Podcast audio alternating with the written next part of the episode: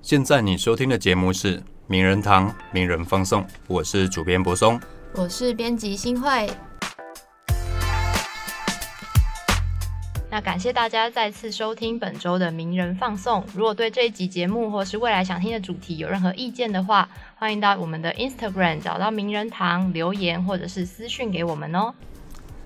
最近如果有关心日本实境秀节目《双城公寓》的听友，应该都知道有一个震惊全球的新闻啊，是啊，震惊全球也不是很夸张的说法。那其中有一名成员呢，她同时也是女性摔跤选手，她叫做木村花。然后日前呢，在 Twitter 还有在她的 IG 一连串发出一些负面的讯息之后，甚至表示说自己的人生是不被爱的人生，之后就失去联系。之后经由官方证明说她已经自杀身亡了。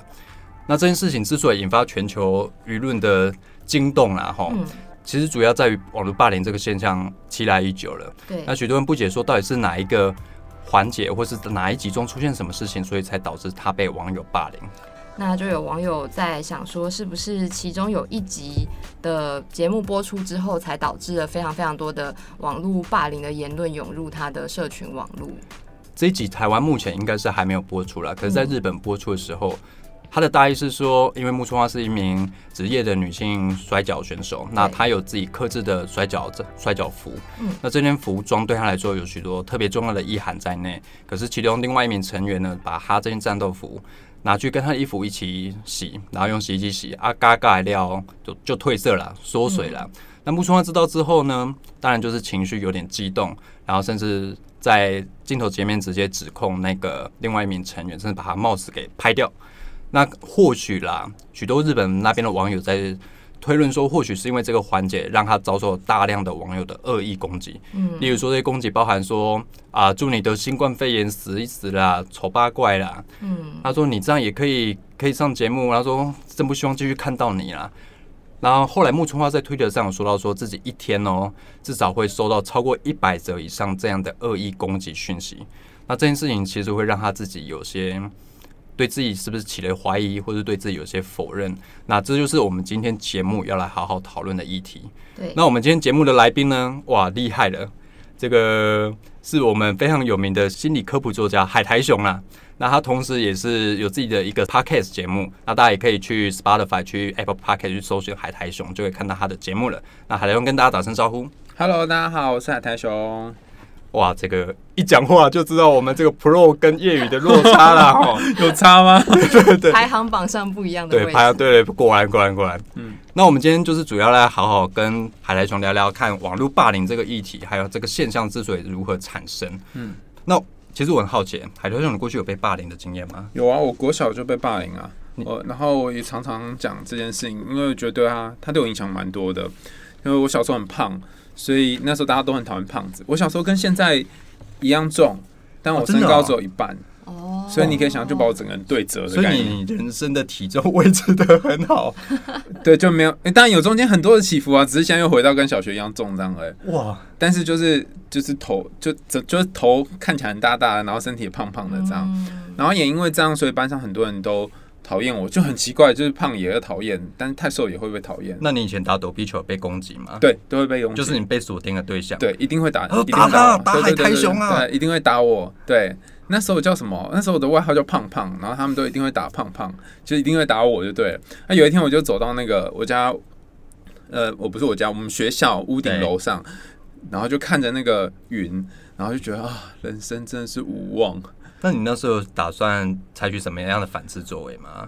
就嗯老师知道吗？诶、我觉得，嗯，我觉得在学校被霸凌的人都会有一种感觉，就算老师知道也没有用，哦，真的哦。，对，都会有对这种 feel，因为可能其他人就就也曾经去反映过类似的事，老师就说你不要想那么多什么之类的，哇所以那个时候我就看着云，然后就想啊，那我来看一下那个就从中跳下去会怎样。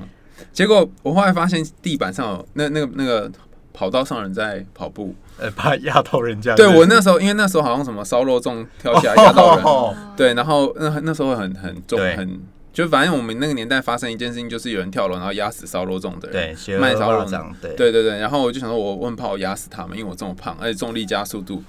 那时候刚好学到那个重力加速度，然后就觉得天哪，好，那时候我还是不要跳好了。其实小学的时候还蛮有同理心的啦哦还，对是在为别人着想。对，我就其实我不是为我着想，我在为别人着想。然后后来发现好多个案，他们呃想要自杀，然后我就问说：“那你怎么没有采取行动？是什么让阻止你？”然后他们都会告诉我说：“因为我想到这样会造成别人的麻烦。嗯，哇，那你后来这个情况到什么时候有稍微改善？哦，没有，当天我就下去，因为我很喜欢吃东西嘛，啊胖胖子，所以就是我就去楼下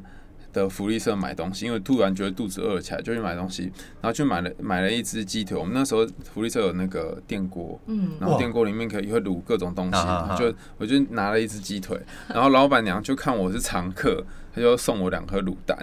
所以你就因此心情好转？，对，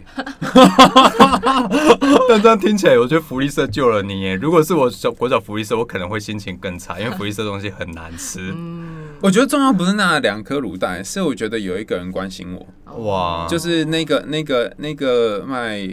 卖鸡腿跟卤蛋的阿桑，就是对我很好，他把我当成他孙子来对待。哇，对，嗯所以其实从霸凌事件中，大家可以知道说，有时候就像老师处理方式，要说啊，就不要理他啦，或是可能跟老师说了，有时候跟没说一样了。但这时候如果像福利社阿上，就是给你两颗卤蛋的话，其实会对于你造成蛮大的心理支持的作用在。对那过去这几年呢，其实台湾啊、日本、韩国、台日韩三地其实发生蛮多网络霸凌事件呢。比如说像去年，其实就有很多起的女性艺人自杀事件。对，那其实虽然呃没有到说他们真的留下遗书说什么，但是其实大家在他们生前都有观察到，他们在社群网络上、他们的个人的 Instagram 上面都会有非常非常多的辱骂的留言，每天每天都在涌入。对所以其实，在这些自杀事件发生之后，也开始有很多人在讨论说，那到底要怎么去遏制这样子的网络霸凌？对，那其实像这次木村花事件发生之后，日本应该也是有类似的声浪。韩国那时候怎么做啊？韩国那时候是比较有作为的是，他们有一个很大的入口网站，就可以想成以前台湾雅虎比较盛行的时候。雅虎现在还是很盛行，你不要这样。 就是他们有自己的一个入口网站叫做 Naver，对，那 Naver 就因此停用了任何的演艺圈相关新闻下面的留言评论功能。可是政治类的还是可以留言。对，哇，那这样我们没办法，就是因此要求公司关掉名人堂下面的留言呐、可能想哦，说政治还是需要一些人民的监督吧。那你自己过去有被霸凌的经验吗？我其实没有诶、可能我比较幸运一点，小时候就是比较都会跟着主流的民意走的那一种人。哦所以如果你看到有人被霸凌的话，你就是默默的当做没这回事，对旁观者。对，可是我很想问一个问题、我这几天努力回想我国小、国中、高中不算好了啦，嗯身边有没有发生霸凌的情形？可是我觉得那个界限很难去界定、欸，嗯比如说你觉得要构成什么样的行为会叫霸凌？嗯，就是他必他必须符合三个条件。对，第一个是，嗯，他是有意图的行为。有意图的行为，比如对说我今天就要弄死你，我今天就是要骂你嗯啊、然后或是我就是要取笑你，我觉得好玩，但对他就是有意图，他不是不小心的。对然后他要造成攻击或伤害，可对能是身体或是心理上的伤害。然后第三个，我觉得最难符合就是他必须是持续的，持续性的，就它不是一次这样，一次可能就叫做辱骂，但是对如果是很多次，然后我们就会说它构成霸凌。但是这三个后来的研究者就是提出有一个更进一步的说法，就是说其实还不构成霸凌，还要再加上一个非常非常重要的因素在这三个之外，叫做权力不对等。权力不对等。可是，一般同学之间有所谓的权力不对等吗，有啊，像胖虎跟那个啊大雄就是权力不对等啊，哦，你说胖虎的拳头比大雄嗯大。哦，OK，然后他旁边还有一个小弟了哈。对，还有一个小弟，你看他，所以你看这样就不对等嘛，对不对？可是大雄有哆啦 A 梦啊， 哆啦 A 梦超级多法宝可以弄回去、欸。是，所以大雄的哆啦 A 梦在那个时代就是我们现在的网络。 哦，所以你可以 OK 想象，大雄如果如果哦他有一个 Instagram 的账号是很大的账号，嗯然后胖虎是没什么人知道账号，因为他唱歌很难听。对然后他只要去随便留一个言，然后带一群网军去攻陷他的 Instagram，、嗯对欸那就胖虎就会被霸凌。哇，尽管胖，胖虎的欸拳头比较大颗，嗯，比如说我们刚才提到的啊，台日韩三地之间非常多的艺人，尤其是女性艺人哎、女性艺人被霸凌的情形尤其更甚啊。例如说什么都可以攻击啊，甚至无关她的演出表现，例如说脸蛋啊、身材啦、个性啊，个性什么，比如说他只是讲了什么不合你意啦，你心情不好，听到心情改热啊那啦，他也可以攻击你。可是这些现象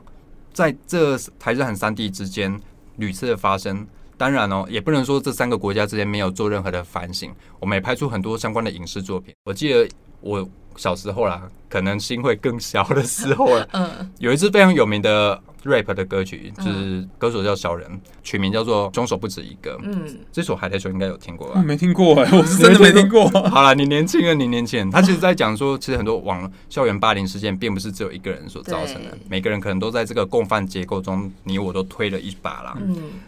那过去呢，其实日本也做很多影视作品啊，比如说《三年 A 班》啦，或者是台台剧目前《谁是被害者》中有一集也稍微提到说，网络言论对人造成攻击。那台湾最有名的应该是二零一二年的《乡民的正义》啦，啊哈、嗯，乡民正义》这一部当年蛮轰动的。那其实八九年过去，好好像也 就就那就那样吧。嗯那其实对台湾来说，尤其对新闻业来说，我觉得有一个最明显的现象，应该是几年前关西机场因为燕子台风问题，造成一名外交官后来自我了结生命的事情。其实很多人会说啊，假新闻可能占了一个重要环节。那因为假新闻而引起的一些网络霸凌事件，可能也是其中的因素之一。那尤其以媒体界来说好了，我觉得有一个不好的现象是，很多报道不具名嘛，嗯例如说大家会用综合报道，嗯，或说 anyway，反正没有挂任何名字，然后都是综合网友言论，然后把网友一些比较恶毒的言论说网友说啊，网友控啊，网友怒批啊，嗯，网友轰啊，网友打脸啊，对，哇！我讲这么多，有没有觉得我在这一行混了蛮久的感觉？所以其实网络霸凌行为除了出自网友之外，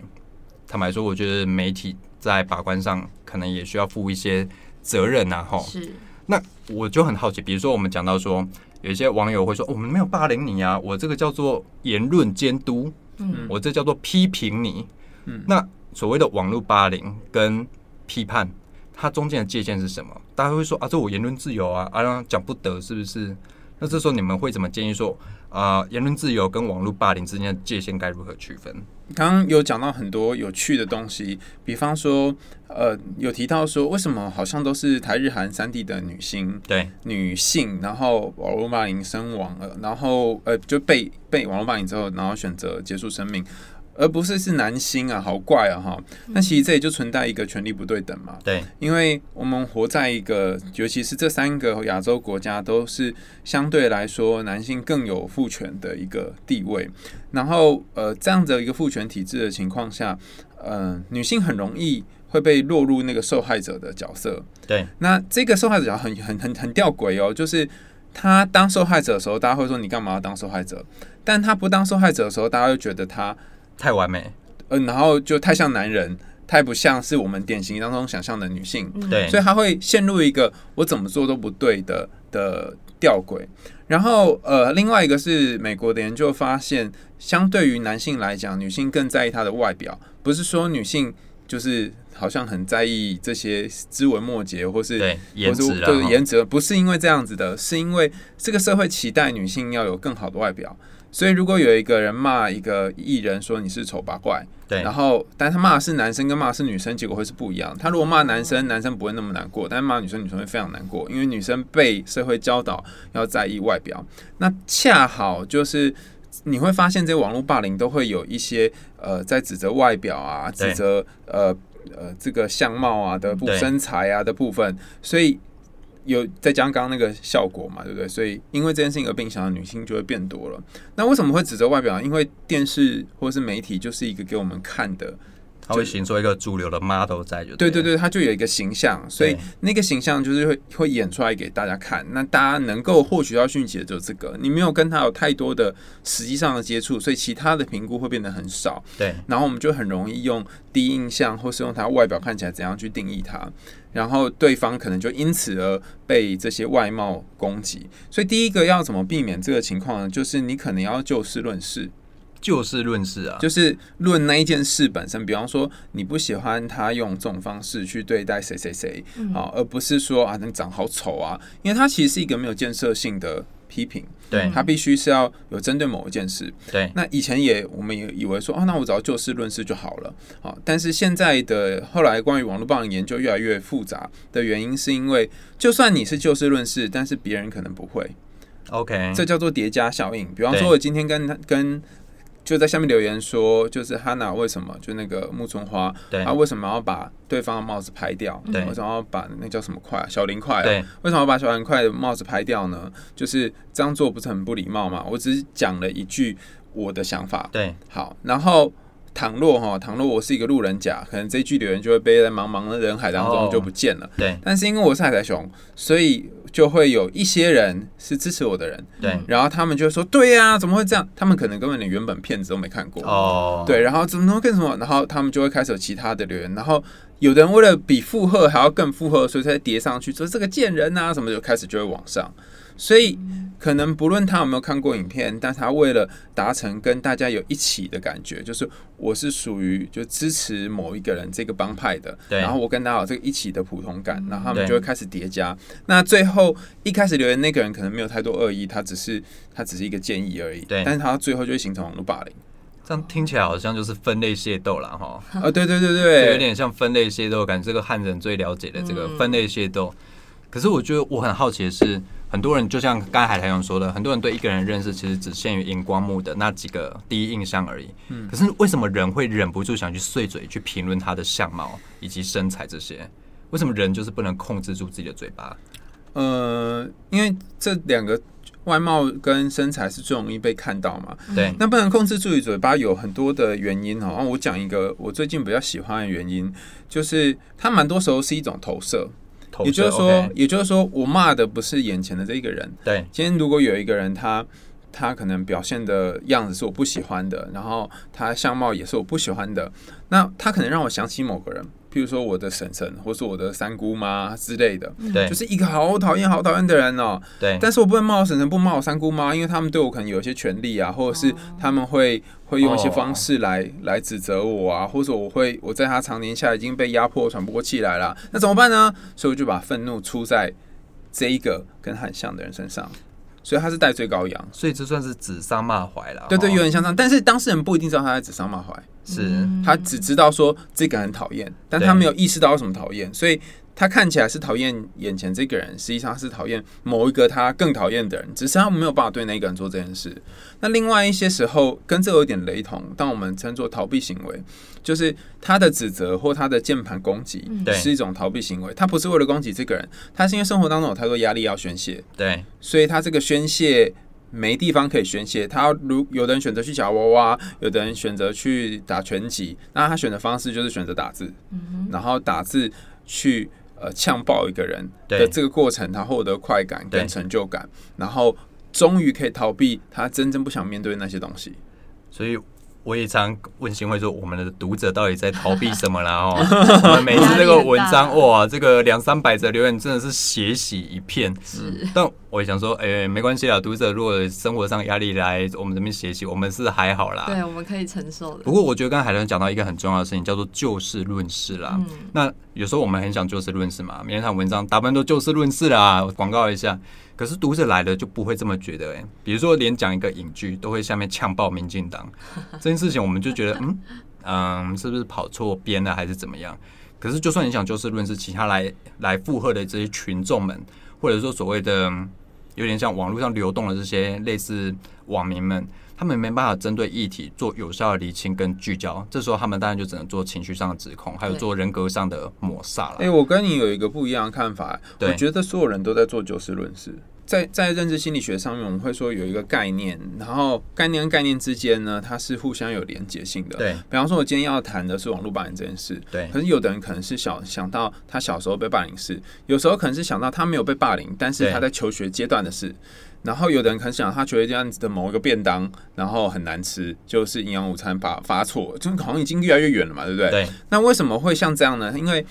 我们大脑里面对于一个知识或一个名词的的认识，它是有好多好多好多类似的东西拼凑起来的。对所以今天读的人，他可能抓取到的讯息跟他。跟我们想要传达不完全是一样，我们可能传达一个核心的知识，但他可能切到某一个边或切到某个角，他借由这边再绕了一个对一个圈圈出来一个新的知识，但是跟我们的有一点关联，那可能第五个人就已经没有完全没有关联呃嗯了。嗯，呃，可是他仍然觉得他在就事论事，因为他可能在回应某一个人的留言。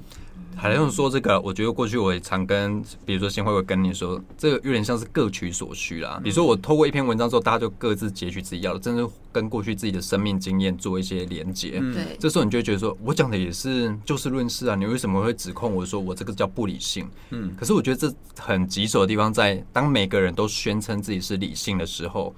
那社会议题要如何进行对话，我觉得会蛮困难的、欸。哎、我想到有我有一个朋友，他也算是个公众人物，对有一次他就发发布了一篇呃，就是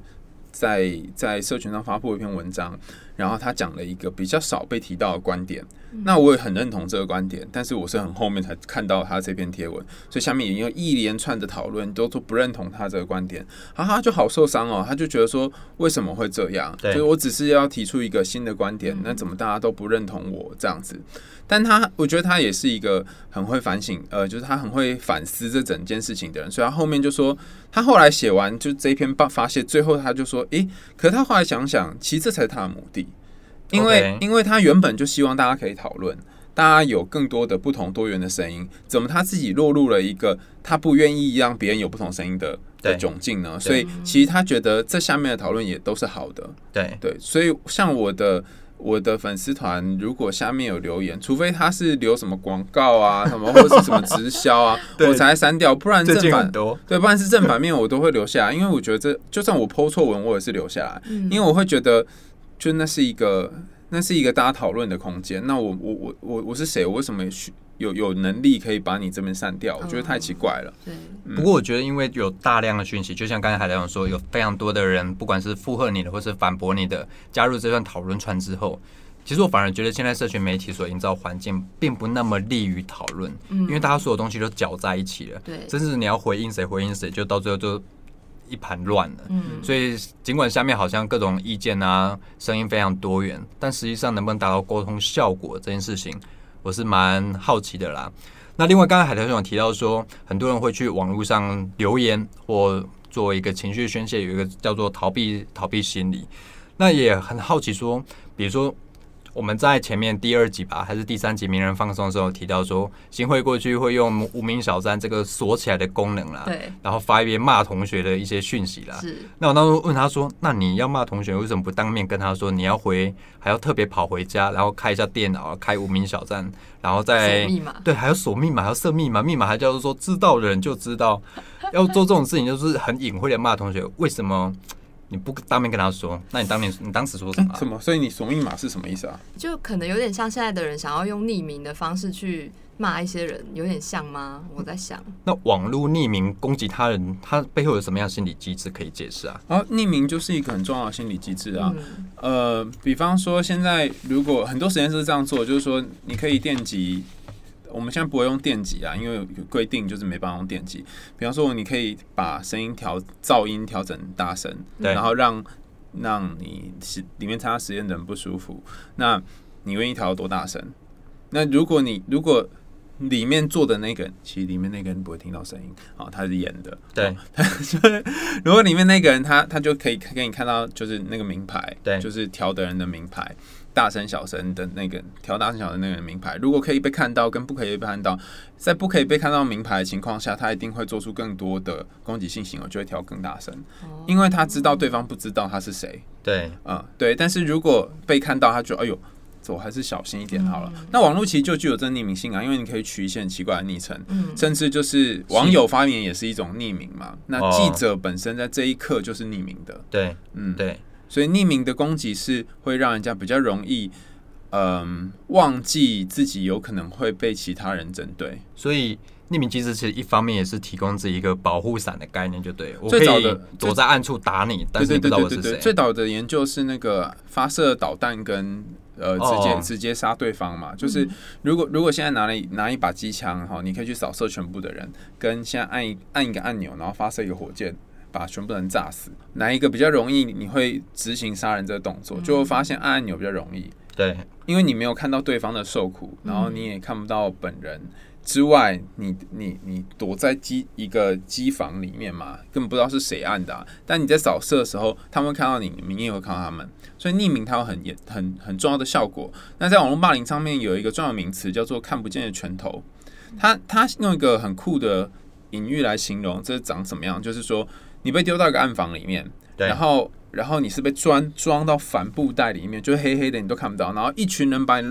扭打一阵之后，然后再把灯打开，这叫看 b o day 吧？对，就是看不 得。嗯然后，然后他们全部都出去，你打开之后发现这房子里面什么都没有人，但你全身都淤青，嗯，就是像这样啊，因为你不知道留言人是谁嘛。。对，然后可能有上百或上千的留言，但是你不更不知道你要从谁来回应起。可是听起来这样的行为好像会成瘾哎、比如说我躲在暗处，一直不断攻击人，然后看他痛苦，看他有点不知所措，攻击方会不会有一点会逐渐上瘾的现象啊？就觉得哇很爽啊，这样一次弄你不够，再弄你一次，甚至会不断的累加他所复仇、他所实施攻击的力道。哎、我觉得与与其说是上瘾，比较说是可能会增加来做这件事情的人数。哎，因为倘若他是走发泄路线的话，他对发泄完之后，他不一定会再做这件事啊，除非他再次又被刺激到，嗯然后他可能再做一次。但是比较严重的是，他本来是一颗拳头会变成三十颗，会变五十颗，那为何呢？是因为我们心理学上另外一个概念叫做破窗效应，就是你是如果你看到那个脚踏车的那个前面菜篮有丢垃圾，哦然后你就会开始也丢进去嘛，反正对多一个我没差，对，所所以以我很懂，因为你常常做这种不人，是不是，我是当我是受害者吧。大学的时候，我有骑家里的菜篮车，然后大家说一群男生去夜游啊，吃宵夜，然后就是拿东西没地方丢，然后啊丢许柏松的车篮呐、 所以我车篮回来的时候就非常多，我也是垃圾不落地啊，就带回宿舍丢。所以你讲的我完全懂，嗯，所以我同学就是因为破窗效应啦、啊，嗯所以你刚才提到说，很多人因为破窗效应看到一个人跑来之后，其他人都呼朋引伴啊，就跟着打蛇随棍上啦、嗯大家都跟着跑进来，这样殴打他一顿。嗯所以你不会觉得说这种行为可能不会上瘾，可是他会吆喝更多的人去参与这场暴行吗？因为这个世界现在让我们上瘾东西太多了，嗯我们很难说我们会对这件事情上瘾，但是或许会有一个可能性是我们会对于网络上瘾，哦，就是网成络瘾，里面这些行为上瘾，而且上瘾有一个很重要的定义，就是它并不符合这个定义，哦就是说你必须，嗯，就是很厌恶你自己做这件事，但是你无法嗯停止。 OK。可是他没有厌恶啊，他很爽啊。哦，你是说我去出征别人的人，我没有很讨厌我出征的行对为啊、我一方面超讨厌，但是我一方面又觉得我好痛苦，无法停止我自己，就是得，因为那手就会自己动了，这叫上瘾。哦，对那我可以理解啊，出征的人应该是蛮 enjoy 在出对征啊，这所以件他事就情是上。他就是想攻击啊，他跟上瘾是无哎，关的。可是讲到出征啊，我这边有一个概念，我我觉得可以跟大家讨论一下。过去几年呢、啊大家会讲网络霸凌，会讲所谓下面的争议。可是我觉得这两年来，这一两年，尤其是去年选举之后嘛，大家会把这个行为定义叫做出征。嗯，那出征其实就字面的含义上看起来好像蛮正面的、欸，对，好像我是举着正义的大旗，这个号召这个群众打击，敌人，对我去打击这人除恶务尽的感觉。可是坦白说，很多出征行为事实上就是网络霸凌啊。可是很多人会觉得，我会觉得这这两个词“网络霸凌”跟“出征”上有点被偷换概念了。大家会觉得说，哦，我今天叫出征，我就可以稍微压抑我其实是使网络霸凌的行为。那海苔兄怎么看这样的趋哎势变化？那我问那个之前那个什么哦，罗志祥，啊哦，罗志祥的事件哈，罗志祥的事件，大家开始挞伐他嘛，对不对？嗯，我是没有了。你有没有发现一件神奇的事？就是好像他也没有呈现出被害者的样子，嗯，对他也没呈现出他很厉害的样子，他什么都没有呈现。那这个为什么感觉杀伤力好像对他没有很大呢？因为他是男生，哦，很神奇吧？这就刚刚讲到前面的性别议题，然后，然后他他被攻击了之后呢，后来我有一个朋友就是呃邓慧文医师，对他也出来就讲了一段逆风的话，哦，对，嗯对然后他就受到严重的很多的过去的私事都被翻对出来，嗯对对是很奇怪，对不对？对因为她是女生。哦，然后做了这件事情之后，我想问大家一个问题：到底是罗志祥被出征了呢，还是邓医师被出征？而且嗯其实罗志祥后来不是写篇忏情文嘛，对还获得斗内十二万台币耶， 哇、所以我就觉得，就像海苔兄说的，罗志祥其实是当事件的原始的当事人，是那他其实受到的的挞伐好了，其实我就我们的感觉来看，应该是还好，嗯甚至大家会帮他就是有点说啊，小猪这个平反啦，然后说亚洲空干完这件事情已经被平反了啦。嗯那可是邓医师后来是因为发了一篇比较逆风的的文章之后，就开始被一些网络的意见领袖啦，然后发文，然后导致他的支持者去出征邓医师的脸书。可是我真的觉得你问的这一题好难解哦，对啊，因为、对啊因为你要想哦，就是呃，原本有一个好似很像犯错的人，然后大家去挞伐他，那后来又有另外一个人说，哎、我们其实不应该要这样看，然后又有一群人又在挞伐他，对所以所以这两群人是同一群人嘛？啊，如果是同一群人的话，那不是很奇怪吗？嗯哦对啊，如果不同一群人又更怪啦、所以两个到底哪一个是对的呢？哈、所以我后来发现一件事，出征它这个词之所以叫出征呢，它就是涉及两个国家之间的战争嘛，对就，是甲国家跟乙国家之间的战争。所以我从乙国家去出征甲国家，或从甲国家出来乙国家，对请问到底谁打谁是对的呢？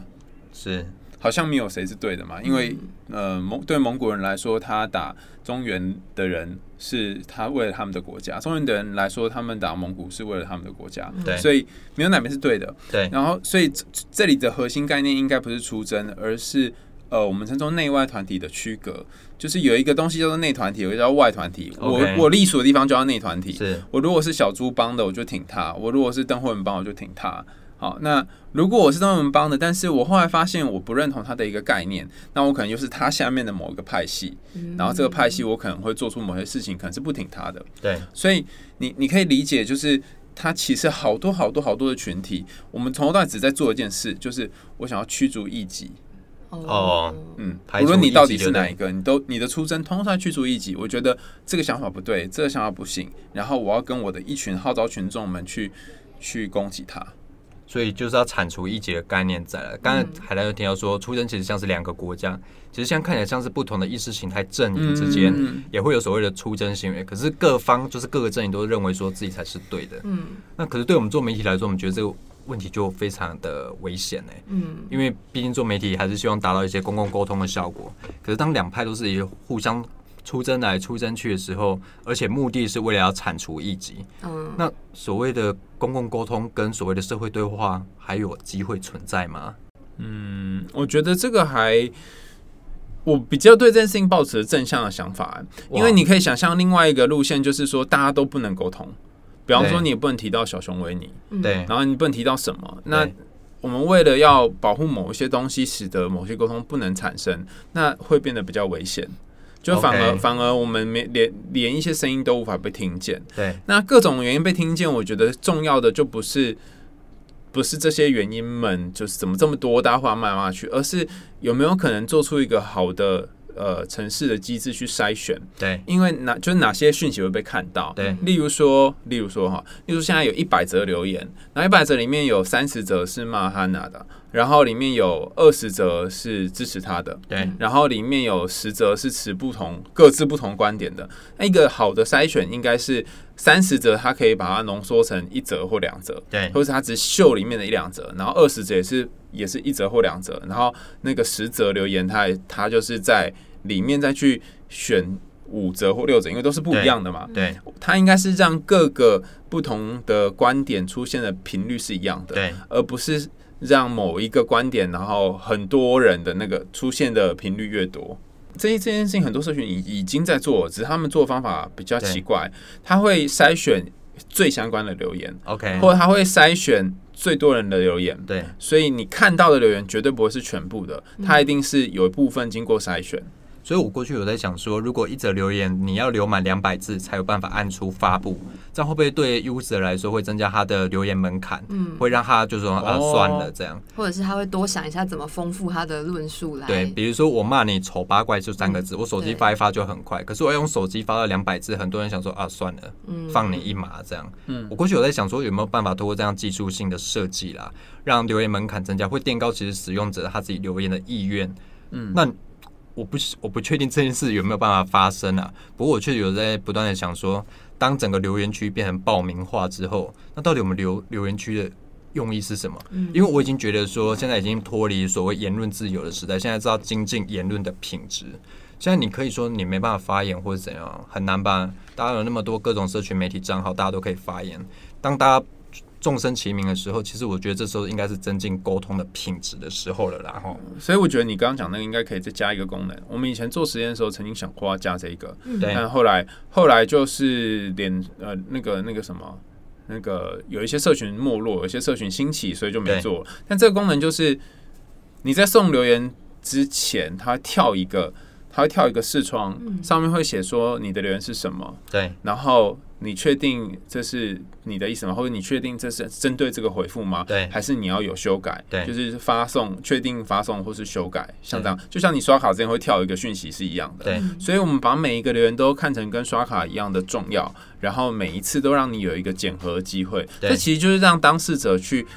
退后一点，看自己写的东西是不是有一些状况，然后给大家再一次重新思考的机会。其实我觉得有时候我们留言都是用那个我们情绪的脑袋在回对，应，对，那我们只要多一点前额叶就可以了。那当跳那个视窗出来，就是叫醒你的前额叶，跟你说，哎、这样对吗？或者这样好吗？哈，叫醒他，对，然后我们就会有比较好讨论。